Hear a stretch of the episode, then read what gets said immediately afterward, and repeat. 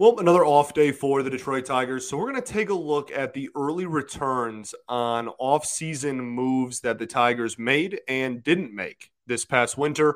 All today on Locked On Tigers. You are Locked On Tigers, your daily Detroit Tigers podcast. Part of the Locked On Podcast Network. Your team every day.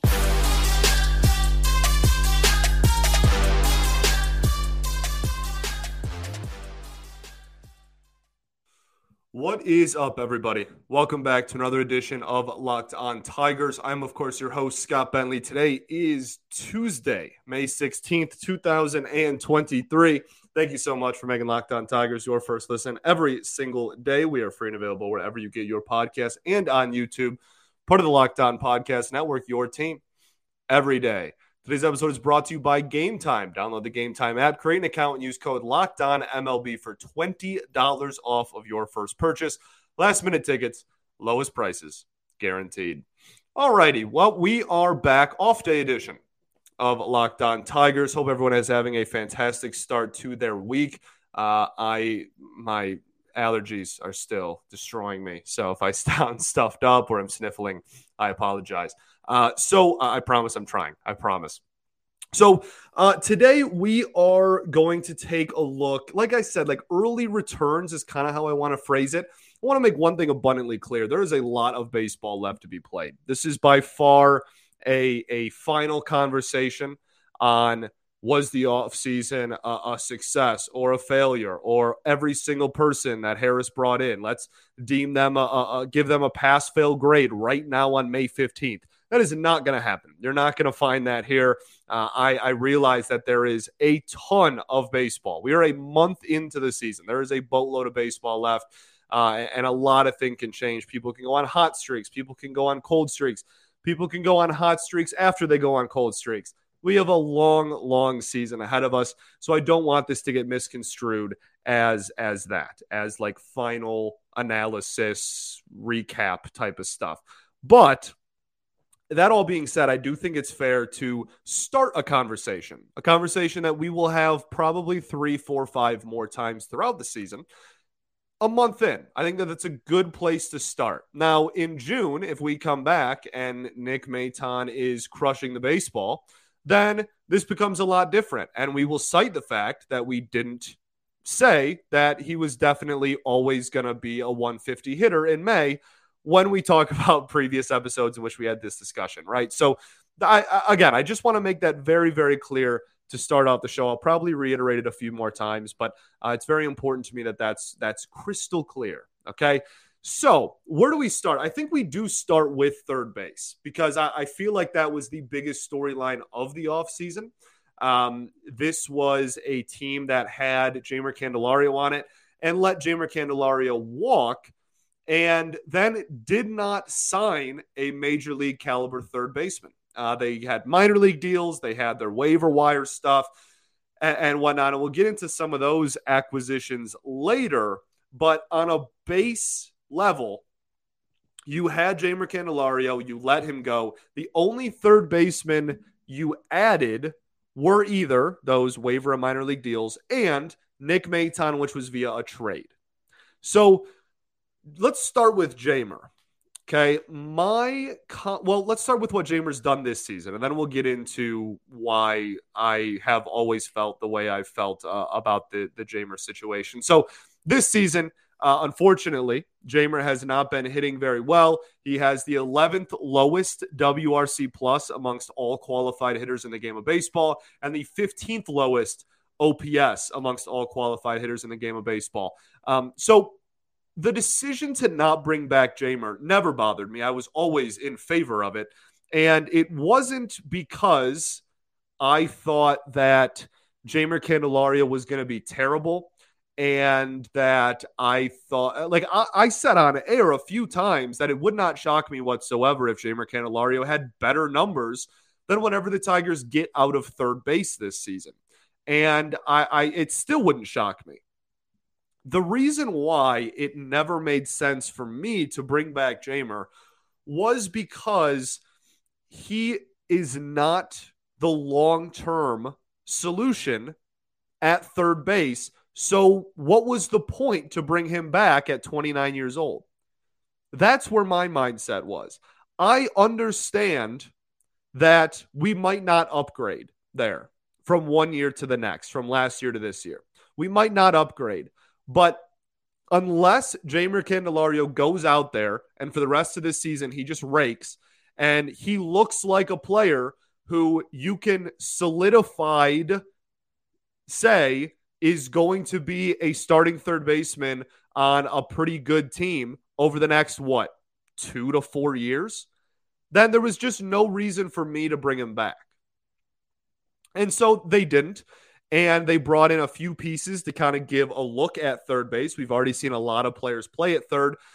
The only argument I've really heard that had legs to stand on when it comes to the Jeimer thing in my head was the fact that, well, kind of just what I laid out. Like on a one year to one year basis, he might still be better than whatever you had there. And while that didn't matter to me, I fully admitted and understood that that was a legitimate possibility. And so far this season, despite Jeimer's numbers being as bad as they are that I just laid out to you, um, Detroit has actually gotten still worse production out of third base over the course of the season so far. They have gotten negative war. I use F war, by the way, Fangraphs war. Every website calculates war differently. Uh, I use Fangraphs for position players because I think that they uh, that that's the the formula that I think does the best job uh, for position players again. So I just want to make that abundantly clear. It's Fangraphs WAR uh, from third base. They have gotten negative F WAR out of uh, out of that position so far in the season, and a 63 WRC plus from the position on the year. That is 37% worse than league average offensive production from third base so far on the season. Nick Maton has gotten a lot of time there, obviously, uh, and he has the sixth lowest WRC plus in the game of baseball. They put Tyler Nevin out there. He struggled. They put Ryan Kreidler out there. He struggled. None of the three of those dudes really hit at all uh, so far this season. And now Andy Ibanez is getting a look there, and he is hitting well, um, which is great. That's awesome. Andy Ibanez has been a, has been a big thumbs up. That's another Scott Harris acquisition that we will talk about. But in terms of just on a base level so far, was it worth it to not bring back Jeimer? Again, for where my mindset was, I'm still fine with the decision. I, I am still not losing sleep over Jeimer Candelario not being here, and I, I still would like. What did we say on the the opening? That's not the right opening day. That's the word. That's the phrase. The opening day phrase, phrase, the opening day episode, right? The opening day episode, we said that this was the year of the audition. And I am still much more comfortable giving a bunch of players reps at third base to see if any of them stick than sending 29 year old Jeimer Candelario out there this season and then it, it, what? Then you're kind of just in the same boat, but a year later, because again, unless you think Jeimer is going to turn it around and be the solution at third base for a, a, playoff caliber or a really solid team for the next two to four years, which I don't think we've seen so far this season. Okay. A lot of baseball left, though, I understand. Um, uh, some options that we could have brought in at third and didn't. We talked about Brian Anderson, it felt like every single day on this show. If you listened over the offseason, he has an OPS in the mid 700s, would certainly be a massive uptick in production. He had a really hot start and has kind of been cooling off lately, so we'll see where he goes. Uh, and then Brandon Drury was another one that I liked and a lot of people liked. He did the opposite. He got off to a really slow start and has been hot lately, has an OPS around 730 now. While it's not amazing, it's still a lot better than what we've gotten out of third. So that's kind of where we stand now. Now, when you look at some of the other decisions that were made, uh, there's still has the returns on third base been great yet? No. We'll talk about the Soto trade kind of more in a vacuum later when we talk about the bullpen. Uh, but but there still has been some really solid low risk acquisitions. Andy Ibanez obviously being one of them, um, and a lot of the fringe players letting go, like Victor Reyes. I don't even think has played a major league game yet this season. Harold Castro has been really, really, really brutal at the plate so far for the Colorado Rockies. uh, like OPS, I think under 550 at the moment. And Willi Castro uh, has really not done very much either. He's got an OPS around 600, I believe. So, uh, like a, a, lot of those fringe guys that they let go, that there was, you know, people were arguing about whether they should have stayed or gone. Like those, all three of those players got non like guaranteed major league spots. They all got like minor league contracts with invites to spring or whatever. That that should kind of tell you all you need to know back in December. But um, so so those we've replaced those guys. We've brought in players like like uh, like Ibanez, but like Nevin hasn't really showed out at the major league level. So a lot of just like hitting and missing when it comes to those uh, those minor league contracts and and those waiver claim guys. But that's kind of the nature of minor league contracts and waiver and waiver claim guys. That that's just kind of how those work. So we'll take it as far as those go. I'm pretty pleased with, with what I've seen as far as the, the players that they've taken a chance on and whatnot. Um, and some, again, like Ibanez, have given you production at third base, which no one else on this team can seem to be able to do. Schoop's played third base a little bit. I don't need to reiterate how much he's been struggling over the last year. So here we are. Okay, let's talk a little bit about the bullpen uh, because that was another big, big point of conversation this offseason. But first, I got to tell you all about our friends over at Game Time. There we go. Game time. Uh, it's your favorite app. You need to download it. It's the definition of clutch. Buying tickets to your favorite events shouldn't be stressful. It's fast and easy. You can forget planning months in advance. Game Time has deals on tickets right up to the day of the event. You can get exclusive flash deals on tickets for football, basketball, baseball, concerts, comedy, theater, and much, much more. Uh, and the game time guarantee means that you will get the best price. If you find your tickets in the same section and row for less, Game Time will credit you 110% of the difference. You get images of your seat before you buy them so you know what to expect. They're sent directly to your phone. You don't have to dig through your purse, wallet, email, etc. to find your tickets anymore. The definition of clutch. So download the Game Time app, create an account, and use code LOCKEDONMLB for $20 off of your first purchase. Terms apply. Again, that's code locked on MLB for $20 off. Download Game Time today. Last minute tickets, lowest prices, guaranteed.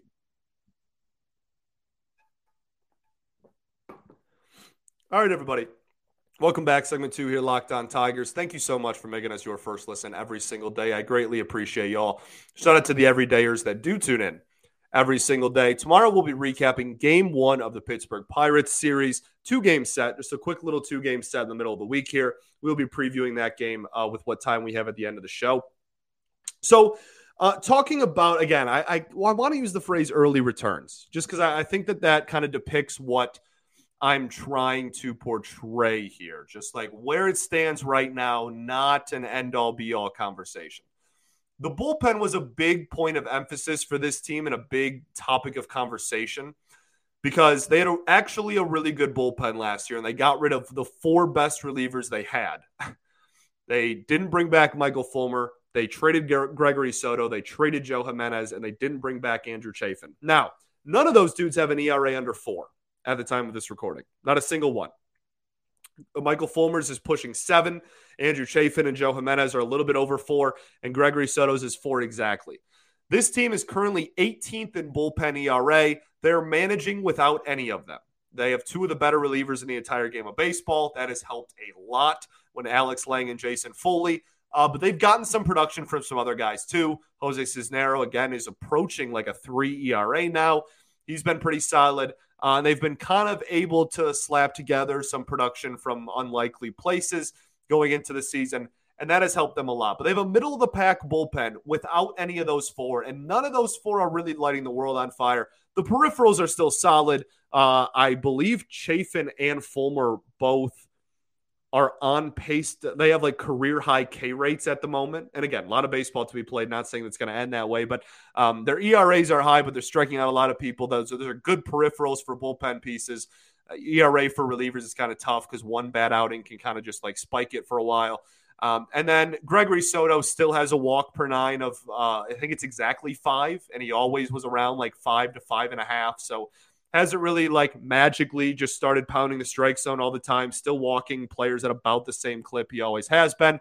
Uh, hasn't been hitting hit as hard this season. Uh, his average exit velocity numbers are pretty solid, so that's something he clearly has made an adjustment on and worked on. But as a whole, four ERA and pretty similar walk numbers uh, hasn't been like some revolutionary, completely brand new pitcher over there so far. Uh, and then Joe Jimenez get, been getting hit pretty hard actually, uh, but also still is striking a lot of people out. So um, I, I, would expect his ERA to drop. I would really expect Chafin and Jimenez, their ERAs to go down. Probably Soto's too, to be honest with you. Four ERAs, a little high for him. Again, he's really just had a couple of like pretty brutal outings. Um, which I guess is kind of what he did here. So whatever. But um, yeah, and then Michael Fulmer has just gone off to a really rough start this season. So we'll see if he can recover. But um, the the big Again, like three of those, you're you're I don't want to say fine with, but like two were free agents that you just didn't bring back, and one was a trade that I think everybody in the fan base is pretty excited about in the Joe Jimenez for Justin Henry Malloy one. The Soto one is really the conversation to be had here. Gregory Soto for Donny Sands, Matt Vierling, and Nick Maton. As it stands right now, you have traded Gregory Soto for a minor league catcher and two negative win players. That's where it stands on May 15th. Now, again, a lot of season left to be played. I'm going to say that a billion times this episode, but that's where it stands right now. Vierling has been a positive contributor defensively and on the base paths, uh, but has been slumping really hard in the month of May. And his OPS, I think, just dipped below 600. So that's obviously something that needs to be corrected. You're not going to be a solid major league player with offensive numbers that bad. Stop me if you've heard this before. Matt Vierling has a batting average against fastballs of just under 300 and sub 160 against breaking balls, sub 100 against off speed.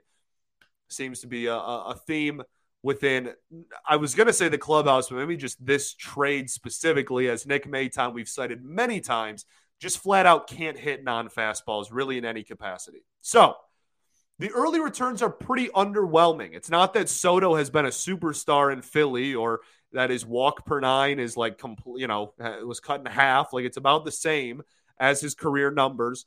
Uh, but and, the bullpen again ha- has managed. Okay, it's managed a month into the season without any of those guys, Soto included.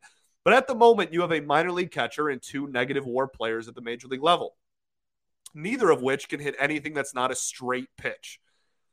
Vierling, I think, has a path to being a solid major league player. Um, and that's like his athleticism will take him pretty I don't want to say like pretty far. I don't want to like be too dramatic about it, but his athleticism will will take him to uh, having positive assets of his game. He's a plus defender. He's got a good arm. Uh, he's been, I think, in 70th percentile and outs above average. Like he, has been positive on that side of the field. He's obviously one of the fastest players in the entire game of baseball. Uh, but if you can't hit, none of that really matters. And right now, he, despite being a, a positive defender and positive on the base path, he's still a negative WAR player because he has an OPS under 600. So that's something he has to figure out as well, make adjustments needs to be made. And then Nick Maton is not doing anything at the major league level until he learns how to hit a non fastball. That's really all there is to it. That's not like groundbreaking if you've been listening to this show or just watching the Tigers this season. Um, but but this is dating back to Philly as well. This isn't like oh he was so good at it and then he became a Tiger and oh poor Tigers. Like no, this has been a problem since the, the day we acquired him, and, and this has been a, a something that he's been needing to work on dating back to his time in Philly last season at the major league level. So that's the biggest thing. Is it, it, it's underwhelming because yes, you've got negative win players, but uh, could you really have gotten a, a, king's ransom for Gregory Soto? Probably not. And, and the Tigers bullpen so far has not necessarily needed a Gregory Soto in their bullpen. Okay, so we'll keep tabs on it. Weird returns early, definitely underwhelming. Starting pitching, we had this conversation yesterday, uh, all about depth right? The only additions to the starting rotation were Lorenzen and Boyd. Lorenzen's last two starts have been pretty solid, but his previous three weren't. So we'll kind of see where he goes from here. He started off the season hurt and is a few starts behind everybody. So we'll kind of give him the benefit of the doubt there. But Boyd is someone who we were already familiar with and has struggled to start off the season. Uh, and you're already at a point where there is no insurance for uh, the current five in the rotation. There's none. I I cover this team every single day, And I don't know the answer to what happens if one of those five currently in the rotation goes down. I don't know. Like, genuinely, I don't know. There is not a single person in Toledo that's like, well, it's probably them. Not one. I, I genuinely don't know the answer. It might like they might just rather go to Tyler Alexander, who like hasn't been very good this season. Out of the bullpen, nonetheless, as a starter. Like I, I, I don't know where you would go from there, and like the, you can't predict injuries all the time. But the big thing so far has been the because if you remember in spring we were talking about how surprisingly deep the starting pitching was, and very early returns on that are because of four gentlemen individually that we will talk about right after this.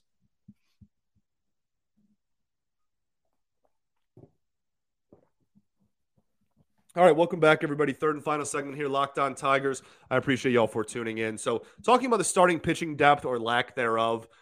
And if you remember in the spring and in the winter, when we were talking about the starting pitching depth, we had uh, a, group of four that we brought up all the time together, like in the same conversation. And That was Faedo, Hill, Wentz, and Brieske. Hill, I think it's safe to say, I'll, I'll say this now, even though it is only May 15th. I think it's safe to say he isn't going to be a major league rotational starter long term in his career. Um, I just I, I, don't think he's a he's a long term starting pitcher. We talked earlier in the season when he was in the majors, he struggled out of the bullpen, and that was even in like a one inning reliever role. He hasn't really been crushing it as a starter down in Toledo. Uh, I, I think that that ship has probably sailed for Garrett Hill. So that's one that that's out of the conversation there. Again, if we're talking like long term, that's not to say that Garrett Hill won't make spot starts or become like a Tyler Alexander role type of player. But like long term, I, I, don't think we look and we go, oh, he's going to be like the fifth starter for the team this season. I think that ship has probably sailed. Joey Wentz is part of the rotation and has been super hit or miss lately. Uh, Beau Brieske has been hurt all season, dating back to the spring. And Alex Faedo started off the season in the minors, has made two starts now. And I think the biggest thing for him is just A, there's still a lot of reliever potential. He needs to prove that he can be a major league starter still, uh, even though he, he was drafted, what, seven years ago, eight years ago? He, he still has yet to prove that he can be a solidified everyday major league starter.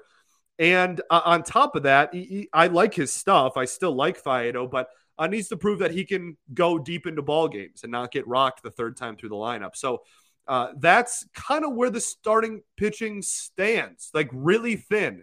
And I think that that does fall on the front office as to why we're already at this. I don't even know what happens next conversation on May 15th. Because, yes, you can't predict injuries, but you can game plan for them. A, because no rotation in the last 10 years has eh, for any team has gone through a whole season healthy. Starting pitching injuries are guaranteed to happen every year. But also, when looking at the makeup of the rotation, you have Spencer Turnbull, who hadn't pitched in a year and a half. You have Matt Manning, who has had a lot of injury problems since becoming a major leaguer. I know that the one he did get hurt on this year was a complete fluke and not his fault. It was a comebacker to the foot. But like, go at least you could have looked and been like, okay, Manning hasn't really been fully healthy. Turnbull, we have no clue. He hasn't been healthy in a long time. And then Matt Boyd. Matt Boyd, we brought him back. That's great. Hasn't had a fully healthy season since 2019. 2020 was the COVID year. 2021, he made it to just past the All Star break and got hurt. 2022, he pitched what, like 15 innings in the regular season? He's in a fully healthy season since the 2019 year, right? So uh, it's just one of those things where when you're looking top to bottom, even Michael Lorenzen had injury problems last season. Eduardo Rodriguez didn't give you a full year last year. There probably should have been a little bit more security on the starting pitching side of things because we're already have our back against the walls that it's mid May, and that's a little terrifying. So that's kind of where I stand on everything. Uh, again, this is the start of a conversation, not the end of it. This is not me giving a pass or fail grade on any player, any trade, any signing, any offseason, any anything. Okay, this is the start of a conversation that we will likely have several more times throughout the year. Uh, and yeah, it's it's mid May, and we have until the, the the beginning of October to come to conclusions on all of these things. But early returns that's what they are. I've just laid them out to you. And again, th- there's been some. Uh, I'm not again. I'm not saying that this is like all just bad. Like uh, Michael Lorenzen's last two starts have been good. He's trending in the right direction, um, and, and, a lot of the replacement depth players have been uh, have proven to be pretty solid pickups. Specifically, uh, there's a couple out of the bullpen that have been pretty good. Like Tyler Holton is a guy that, while it wasn't like a like a massive thing, like again was a a, a guy that has been pretty productive this season. Um, I know Chasen Shreve hasn't really been the definition of consistency, but lately has been pretty good and got off to a pretty good start in the year too. Um, so, and then obviously Andy Ibanez has been really, really solid. So the, the it's not. I think the depth has probably I don't even know, gotten better. You're probably splitting hairs there, um, but but there is some some positives to take too. Uh, it's just that as a whole, the big picture things, you could really go either way. You could go either way in a lot, and and I think uh, to avoid saying that they've just been awful, we just haven't guaranteed come to any positive conclusions yet either. We're just at a point where there's still a long season to go. Like that's pretty much where we're at. Okay. Uh, let's talk about this Pirates series. Only a two game set against the Pittsburgh Pirates. Why do we always do that? We all, I feel like we always play a two game series against the Pirates in May. Uh, is that like a like a guaranteed thing that's like part of the CBA? The Tigers have to play a two game set against the Pirates at some point. It's just weird to me. Like why why is it always a two game set against Pittsburgh? Um, but Pittsburgh has been brutal in the month of May. They got off to a really hot start and have been sliding horrendously ever since. I think it took them over a month, over a month, goodness, over a week into May to get their first win. Uh, when looking at team offense in the month of May, right? Just runs scored by team in the month of May. The Pirates have scored 20 runs in 12 games. That is awful. The next lowest team, the 29th team offense in the month of May, is the Guardians, and they're at 34. They are their offense has disappeared, and the Tigers have Michael Lorenzen and Eduardo Rodriguez going on the bump. Your two best pitchers so far this season are are, are your are going in this series against comfortably the worst offense in the game of baseball so far in this calendar month. That sets you up pretty nicely. As far as the pitching matchups go, you have Rich Hill going on game two for the Detroit Tigers, lining up against Eduardo Rodriguez. Rich Hill, what is he, 43, 44 years old, has the, I think, the slowest fastball in the game of baseball. He tops out at like 87 miles an hour uh, in the first percentile in fastball velocity. Uh, has a big loopy curveball that still gets people to swing and miss. Uh, but he doesn't get swings and misses uh, by and large. Uh, he's been hit pretty hard this season. The one thing Rich Hill is going to do is he's going to be able to give you as many pitches as he needs, as you need from him, and he's not going to walk guys despite topping out at 87 and having like a 70 mile an hour curveball, he is going to fill the strike zone. Now, again, he's not striking people out. He's not uh, getting people to chase. He's not getting people to swing and miss.